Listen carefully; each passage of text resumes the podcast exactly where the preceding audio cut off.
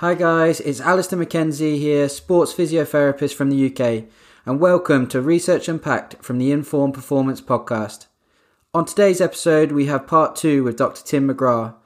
Tim is a sports physiotherapist from Australia with over 20 years of clinical experience. He completed his PhD from the Research Institute of Sport and Exercise at the University of Canberra on the topic of ACL rehab and returning to sport following knee injury.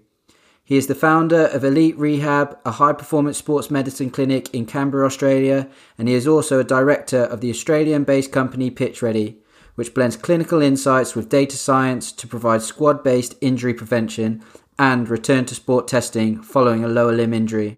On today's episode, we are following on from part two and discussing Tim's second paper titled An Ecological Study of ACL Reconstruction, Part 2 Functional performance tests correlate with return to sport outcomes. This again was published in the Orthopedic Journal of Sports Medicine in 2017.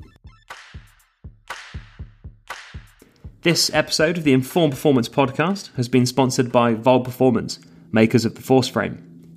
Used by health and performance professionals for assessing and improving performance and rehabilitation, the Force Frame is a powerful solution for quickly and accurately testing isometric strength and imbalances. In addition to testing athletes, the force frame is also used to maintain and improve strength, offering over 130 isometric training protocols. As a portable and easy to use system, the force frame is designed to ensure every measurement can be accurately and reliably measured, time after time again. To learn more about the force frame, visit our sponsor, valdperformance.com. You are listening to Research Unpacked with me, Alistair McKenzie, and here is today's episode with Tim McGrath.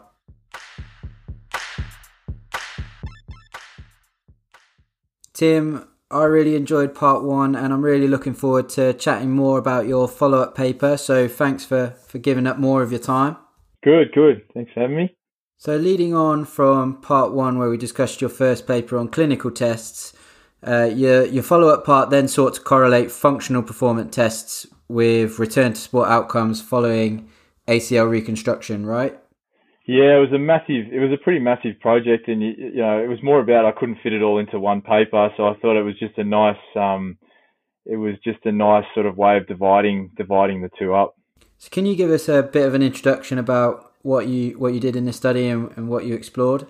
So again, at that point in time, um, yeah, post post injury um, was was very time derived. You know, there was a normal expectation around when people should be right to do different different sorts of things. Um, so it was very much about kind of trying to quantify recovery at different different stages, um, and also the, the um, it was probably inadvertent rather than anything else. But then looking, you know, we had the ability of two different graft types. We had uh, synthetic grafts, which really have no um, donor site morbidity, um, and and really at the time they were being um, sort of tried to be pushed to something where you could you know get an elite athlete back within a really sort of condensed period of time. So you're really able to just push them functionally as much as anything else. Um, so it really did sort of allow a bit of a um, indirect comparison between uh, you know, the, the more classical sort of autograft based procedure, which is going to have some donor site morbidity,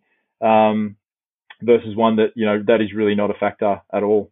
Yeah, we'll get into results, but we discussed previously that the trajectory of recovery is pretty similar despite the graft type, um, and it's just managing the nuances of the different graft types differently, right?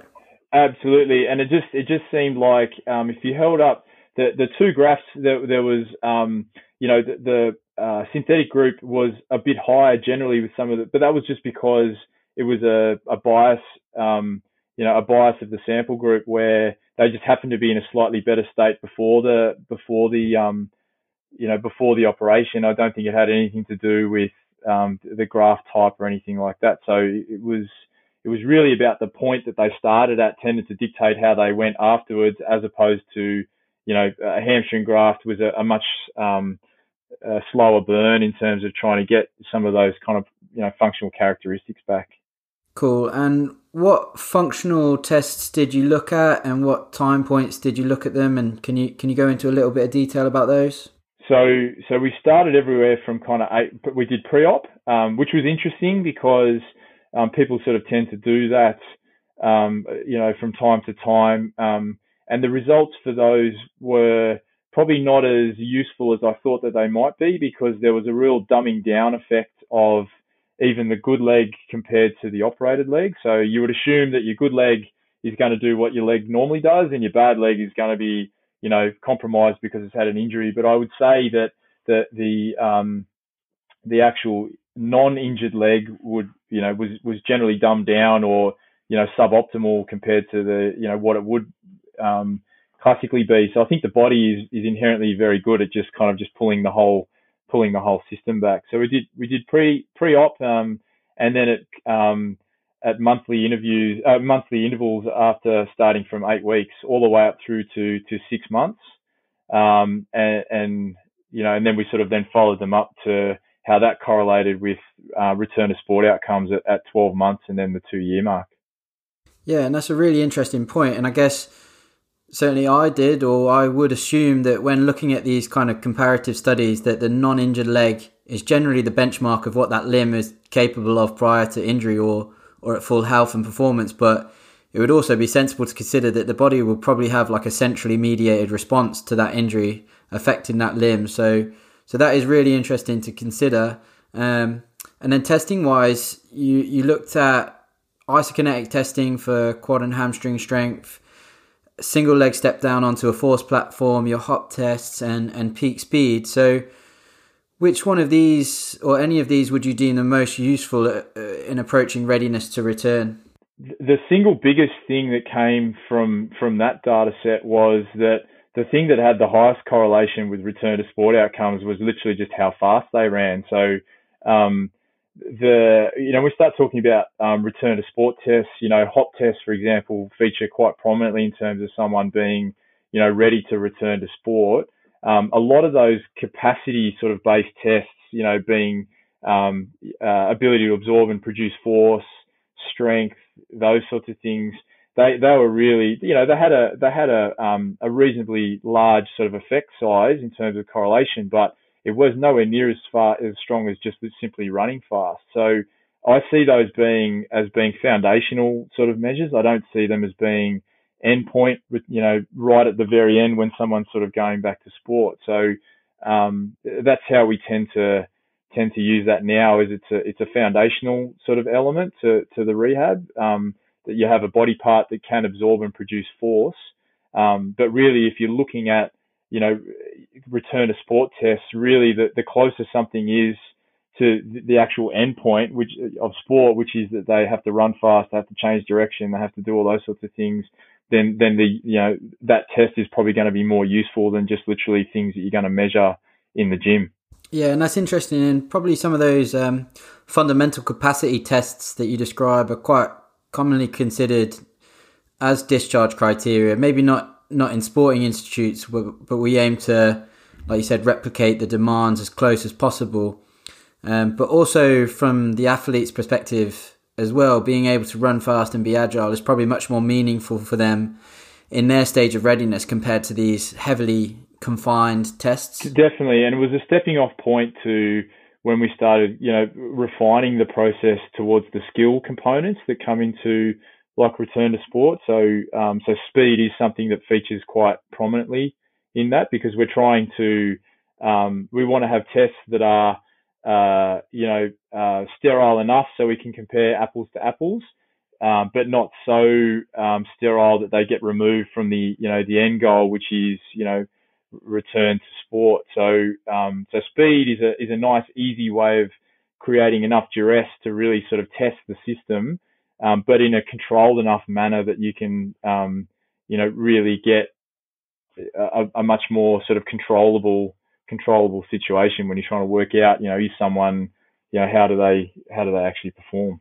Yeah, and we're we're lucky enough to use GPS to guide our our exposures to different running loads, and and that's what you used in this study.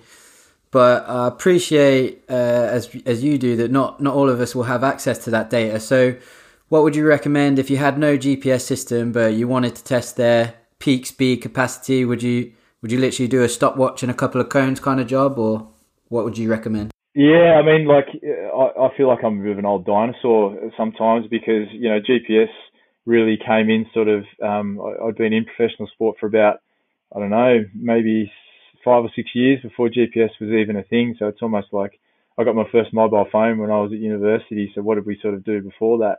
So um, you know, for you know, prior to that, it was all hand timed, and and you can um, you can sort of argue the merits of whether that's accurate or not. But you know, subjectivity is a is is really quite an accurate thing at the end of the day. And as long as you can have confidence in what someone is actually telling you at the end of the day, then that can be really um, as good information as as as anything else. So um, someone having a perception that they're running really fast is is generally um, probably pretty close to the fact that they were you know running fast or not. And if it's a if it is a more experienced athlete, then they generally know their body pretty well and they will give you pretty good information most of the time. Yeah, great answer. And um, it reminds me of a time my old club doctor, who was working with England rugby at the time, said to me once that the data will only get you so far, and the subjectivity or their perception and confidence will ultimately lead the decision making process when when you near return. And if that player is holding back or hesitant during a linear sprint, then regardless of data, you, you know they're probably not ready yet. And and a lot of the the skill components is about trying to like when you're trying to problem solve that, it, it can be lack of capacity, it can be fear because a lot of the positions that um, that an athlete will adopt with things like you know high speed change of direction is th- their method of um, protecting their body is actually probably more dangerous than what they than you know what they sort of realize. So um, uh, it's a it's a good question. Uh, you see things which we know are kind of aberrant or dangerous, and then that is literally one of the questions. Like, were you were you concerned? And and because you're trying to work out if it is literally a skill acquisition problem, like that's been you know a, a motor pattern, if you like, or a skill has been allowed to sort of linger too long in the rehab, versus it's a lack of capacity, so they um, they just don't have the ability to absorb and produce force or um, it can just literally be fear. They don't trust their body. So it's about, you know, each of those from a management point of view is probably going to have a very different means of attacking it. Um, and, and I think the, the best rehab programs are the ones that can be a bit more targeted in that regard, not just make assumptions that um, the reason why someone's doing that is for a, a given, you know, one given reason. Yeah, and that brings us on nicely to the to the pitch ready work, and I really want to find out more about what you do there. But before we move on, I just want to sum up this paper, um, similar to what we did as, as part one. So, if you had a couple of clinicians, either physios or strength coaching, reading this paper, what would some of the key points that that you would like them to take away from? I, I think the the biggest one is just that the more um, that the closer your test is to sort of the the end goal um, is probably the more useful it's going to be. So when you're looking at sort of measures of capacity, they're probably only mid-stage um, kind of indicators, if you like. That I don't see them as as being um, as being the endpoint for sure. Uh, and you know, um, symmetry is a is a feature that you know often gets talked about, and people being within a certain percentage of their of their body. Um, if it, when we're talking about measures of capacity, which is very much what that paper was about, if it comes to a debate between symmetry versus absolute numbers, you know, relative to that that demographic that you're talking about. I, I if someone is asymmetrical but within a um, you know within a, a, peer group sort of level, then I would I would take that any day of the week. Yeah, and that's a good point. I think we are at risk trying to chase symmetries all the time with with some tests, and I think it's easy to get lost in that pursuit. So what you're saying is, as long as the absolute strength of the injured limb is above the desired benchmark, you you can probably be quite comfortable in that and then move on to, to the next. Yeah, and, and I'm I'm not scared by it generally. Like as if they're within a if they're within a good tolerance from an absolute point of view, then I I haven't been burned by sort of letting that letting that ride. Um, I um you know on average in terms of performance tests specifically, not skill based ones, we they tend to be pretty close to the mark to each other. So on a on a on a general level, I'd say that most people are symmetrical, but but having said that, from a from a like a return to sport feature, it's it's not a deal breaker for me for sure. Yeah, fantastic, mate, and it's a really great paper. And but hearing you talk about it, um, really comes across the the clinical side or the practical side of this knowledge. So I know that there's some real cool clinical pearls in there that I'll certainly take away, um, and they'll inform my practice from now on. Um, but hopefully, the listeners, I'm sure, will will find the same. So thanks, thanks a lot for that. Um, but let's let's talk about Pitch Ready. Um, what's your day to day kind of job at Pitch Ready, and, and, what do you do over there? So the way I, people that know me know that I love an analogy and and probably get bored by it at the end of the day, but it's the only way that I can sort of try and explain things most times. So um, pitch ready really is looking at two. You know, if you if you're if you're a if you're a racing car team, you've got two components to it. You've got the racing car driver and you've got the you know the racing car itself. So in terms of, a, of an athlete, all the um, the racing car itself is all the bits that make him you know strong and powerful and fast. So you know strength, um, uh, power, um, you know all, all, those sort of physical physical qualities that, that, that don't necessarily relate to a skill base necessarily. They're more just your general sort of athletic qualities. Um, and then the racing car driver itself is, you know, the ability to sort of go around a track at 180 kilometers an hour or whatever the miles per hour version is, um, and you know, not crash into the wall. So if you if you're you know driving a car at 60 kilometers an hour um, around the track, then you can have a blood alcohol that's sort of three times the legal limit. And if you've been driving for a little while, you won't crash the car. As opposed to, you know, when you go down a track really, really quick, you, you, it's all this feed forward um, kind of aspects where your body has to process information really quickly, and it uh, doesn't really have time to think. It's all just just reaction.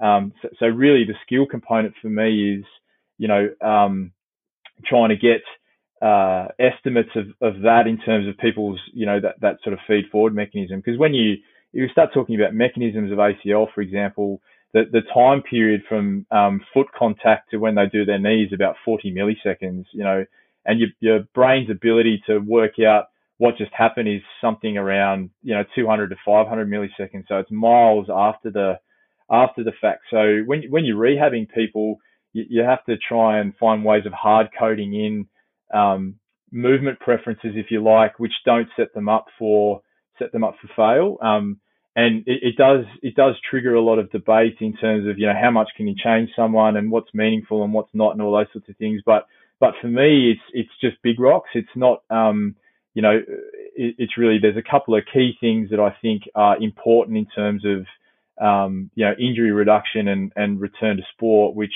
if they don't have those in place, then I um, they're traditionally really really high risk. Um, so it's it's really just about trying to get the big rocks in place, if you like, from a from a skill point of view. But but really for for pitch ready, it's really about just trying to get as many of those two you know big pillars in place um, as you can, and then um, from that, then being able to be targeted with your intervention. So um, programs like the FIFA 11, for example, are, are by by nature designed to be big and broad and, and covering off on a lot of the things that we know are important in terms of injury prevention. There's no ability for dose response. So um, exposing someone to, you know, an intervention doesn't necessarily mean that they respond to that. And um, from all other aspects of programming, uh, there's, you know, different lots of roads lead to Rome. Um, and it's really, you know, if someone if someone responds to that, then great. Um, if they don't, then you need to change your intervention. But it doesn't guarantee that just because you expose them to that that single thing that it's it's going to change it. And and likewise, from a return to sport aspect, it's really about saving your um, you know your battery of testing to the end point right before they go back to sport. Um, I think is has some real limitations, and it's because if they if they're all within a good normal space across all the spectrum of things that we know that go into re-injury risk, then you you probably didn't need to test them in the first place because they probably would have been fine. Um, you know, it's really about trying to make yourself feel better about it at the end of the day. But in terms of um, if something is outside of a normal range and it's important, leaving it right till the end means that you're um, you've got no time to do anything about it anyway. So um, classically, they've already told uh, you know the medical staff have already told the coach that they're due back in two weeks or something like that. So really, most of the time they probably roll the dice. So what was the point in sort of trying to get any objectivity around it? So I think it's much better to bring all those aspects in a lot earlier in the piece, and then try and you know just surviving rehab is not a um, is not a good metric for me in terms of you know how they're coping within rehab. So it's really about looking at these big pillars that that um, uh, that, that can be important within the rehab spectrum, and then um, not only ensuring that they they are safe, but you know helping from a from a programming point of view as well, where you can really be as targeted as as humanly possible. So it helps me from a programming point you know point of view, not just from a you know risk assessment, but really about when I'm trying to rehab someone, what what are the most important things that I want to try and get into a get into their week. Yeah. So can you can you provide like a an overview, maybe a summary of some of your pillars of rehab or pillars of performance that you, you just discussed then?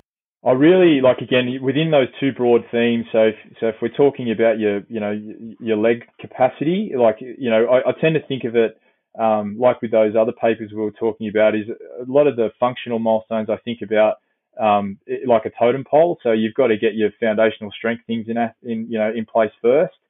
Um, then you can sort of start shifting things on that sort of um, power continuum. So um, once they've got ability of the knee to tolerate um, compressive load, so I, I, don't do isokinetics anymore. Um, literally just um, uh, biomechanics of uh, repeat single leg squatting is, is enough because it just shows that, that the knee demonstrates that the knees can tolerate that that compressive load. Um, uh, and then foundational sort of hip, groin, hamstring, calf strength. Um, because when we, from the mechanical point of view, we're trying to find ways of unloading the knee, and an easy way of doing that is, you know, ankle stiffness and and load being attenuated at the calf, and um, that can be a foreign stimulus for people. So if they have, you know, they don't have good good calf good calf capacity, then you can start creating, you know, soleus strains and you know all those sorts of things. Um, and then same thing with with hamstring is that you know it's important for generation of speed. So um, once you've got a, like we said with that first one, nice happy knee that's you know tolerating the, the exposure, um, then that kind of foundational strength generally across the across the body. Um, then it's more about sort of concentric power, so producing force, not necessarily um, you know the the absorption part just yet. Um, then it becomes about kind of absorbing and producing it so that the you know and then doing it really quickly. Um, then from the the skill aspect it's it's really you know um, if, if you look at the big pillars of injury mechanisms, it's it's generally um, foot going wide of center of mass. Um, when they decelerate, nothing is attenuated at the ankle. So if you look at most people hurting their knee, they they decelerate with their contralateral leg. Um, their leg ends up because they're if they're trying to generate, you know, going stepping in a direction, but the the inside leg is the big braking leg that really forces their leg to go really wide. So the ability to heavily decelerate on that that ipsilateral side is is really quite important. Um, and at the end of the day, the bit that really dictates if they do their knee or not is the you know where it's positioned in space at the at the point of foot contact. So if someone has you know combinations of low knee flexion, valgus, internal rotation at foot contact, then especially if it's in a fairly controlled situation, then it's only going to you know potentially need another one or two layers of chaos that sport provides that's that's going to potentially unravel them. And if you you know a question always comes, well, okay, why why that moment? Why did that? You know, they, they stepped a thousand times. Like, why did it happen that one particular time? And and for me, it's and if and I and it hasn't been disproven yet when you actually talk to the athlete is you know what was foreign about that moment and usually it's about pressure or something that, that just forced them into that kind of 180k an hour scenario that that you know their body made a choice and it didn't necessarily make a make a good one. So it's um, in a rehab setting, it's about trying to prepare them literally for almost that that worst case scenario. So it really needs to be something quite quite chaotic for you know for those those um, you know that kind of mechanism to to leak out.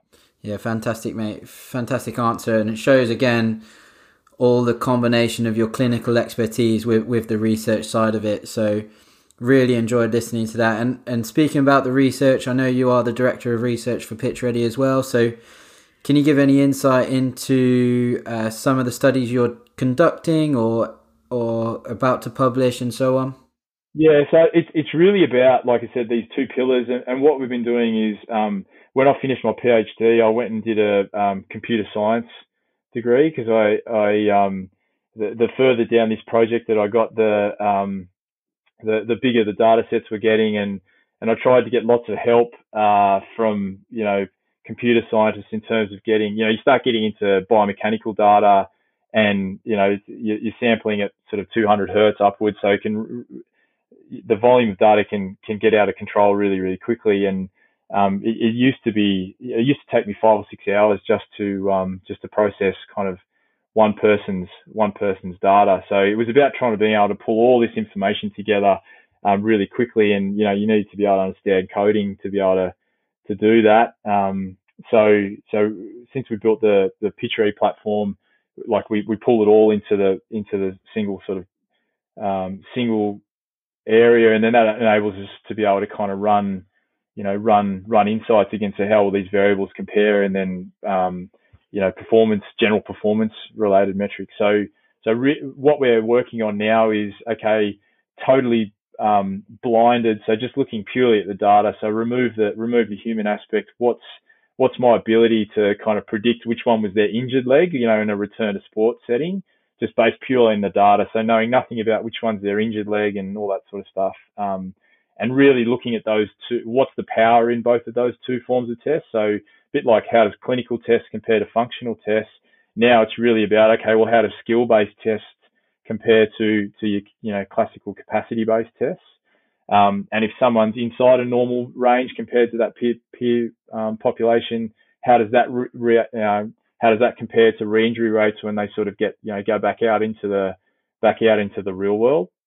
And and so far the way that's kind of panning out is um, normalizing your leg capacity does does lower your risk, you know, quite no- noticeably. Like I think the people who've normalized their that just that capacity bit alone, the the re-injury rate historically, we've got sort of uh, around 700 athletes now, so reasonable reasonable data set. Um, and the re-injury rate for those is sort of a bit over three three and a half percent. Um, so pretty good when you when you compare to um, you know, some of the populations you'll read about, you know, US colleges around 20%, the, the AFL uh, 15 year rate is around sort of um, uh, something around 30%.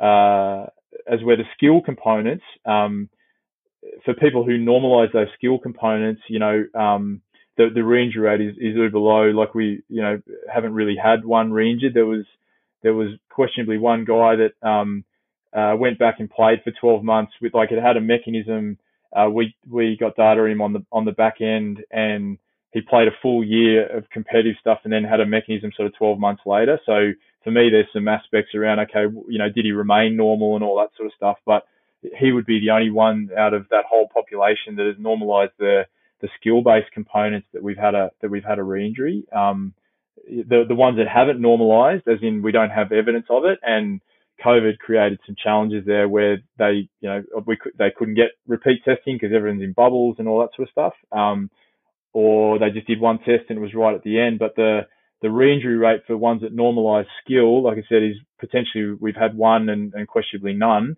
Um, as where the, the re-injury rate is around 22% for ones that we don't have evidence of normality for. So the, the probability of predicting that is, you know, up around sort of 90% as well, of which is, which is their injured leg. So um, it's washing out that the skill-based components are much more powerful in terms of um, determining readiness for return to sport and you know the, the, even on the pre-injury side like a lot of the things that we sort of looked at um, that eked out in a, in a post-injury sense you tend to see them pre-injury so um, uh, that's the big focus for us now is in trying to actually get them before they actually hurt themselves rather than having to try and get involved is actually after the fact is really about trying to stop them before they before they happen. So yeah, so really it's it's about sort of a bit like um, clinical tests compared to functional tests. It's leaking that the, the the closer the test is to the the endpoint is really where the the power in that data lies. Yeah, and that's some pretty impressive numbers, mate. With over 700 athletes and really confident confident outcomes. So, so like I'm, I'm, it's at the point now where I'm really quite confident in the data. Like, you know, there's multiple instances where I've had zero input into the actual rehab. Like it's professional teams that the medical staff are looking after the athlete and really, uh, and they're looking for some guidance as to where they sit in terms of that in terms of that spectrum. Um, and it's and um, my level of confidence with it is, you know, getting stronger sort of all the time. Where between, you know, literally about making the complicated as as black and white as as humanly possible. Yeah. So so the team collects the data, um, puts it through Pitch Ready, puts it through the platform, and you kind of oversee like a consultancy role, um, help them inform or make decisions based on based on the data. Yeah, so so for instance, like um, like there's an NBA team that um, I was I was going to go over there and try and help them with some things. That challenges with with COVID meant that couldn't do that. So it's um, within the realms of um, them, you know, sourcing equipment and that sort of stuff. Then the, the the end goal is that they can capture the data themselves independently, and then really my the the the platform itself um, automatically reports on for that population where they sit in terms of normality, and then um, has some some general recommendations in terms of things that you know to to to work on with all those big broad themes that we were talking about, and then really my job is to try and you know um, a lot of these staff that are working with it they're smart they're super smart people in them in themselves. So it's really you really only have to go into the theme base. Like for me it's it's it's this theme and you'll have your preferential drill for that particular theme. Um, for me, my favorite drill is this, and it's really about just trying to make it applicable at the back end of it. So um, I've, I've come from uh, places where you're collecting all sorts of data and um, and using none of it. So so really, it's that's the opposite of what I want, which is you know anything you collect is usable, you know, and and implemented within in the program. So really, that's you know, um, we, in Australia, we, we collect data overseas. Um, we, we, you know, get places to have their own, um, ability to capture data and train them how to be able to do that. And then really mine is just to try and help them get, get as, as good a, good an outcome out of that as possible. The, the, classic consultant thing is that they try and make themselves the center of the universe. I don't want that. I, I, I, it's, it's the process is what I'm most interested in. And it's very, you know, it's very much about trying to um, train people in how to use it and understand it as opposed to you know trying to make myself the the center of the universe with it all. Yeah and you said before um, people listeners can stay up to date with the research and the work that you're doing with Pitch Ready on twitter quite a lot of the time is that right? Definitely yeah. So so that's where a lot of the stuff that we're reading at you know at that given point in time is that's where we you know a lot of the time i just retweet stuff just so i can go and have a read of it myself afterwards. So um you know that, that's that's the fair assumption is that what's on there is basically the stuff that I'm reading at any given time. Yeah, fantastic, mate. And um, that brings us nicely to the end of part two. So thanks again, Tim, for coming on to the show. Really enjoyed our conversation. Loads of clinical, excellent clinical and research based insights that I found really useful, and I'm sure our listeners have as well. No, no worries. Anytime. I'd like to say a big thank you to Tim again for coming on today's show and providing us with even more excellent clinical tips in how to manage athletes back following a serious knee injury. So please stay tuned for part three, where me and Tim discuss a more recent paper of his that looks on the determinants of hamstring fascicle length in professional rugby league athletes. To find more Inform Performance content, head to informperformance.com where you can find all our episodes as well as articles and courses from top professionals in performance and sports medicine. And don't forget to follow us on social media at Inform Performance on Instagram or at InformPod on Twitter. Thanks for listening to today's episode of Research Unpacked. Catch us next time for some more performance and sports medicine insights.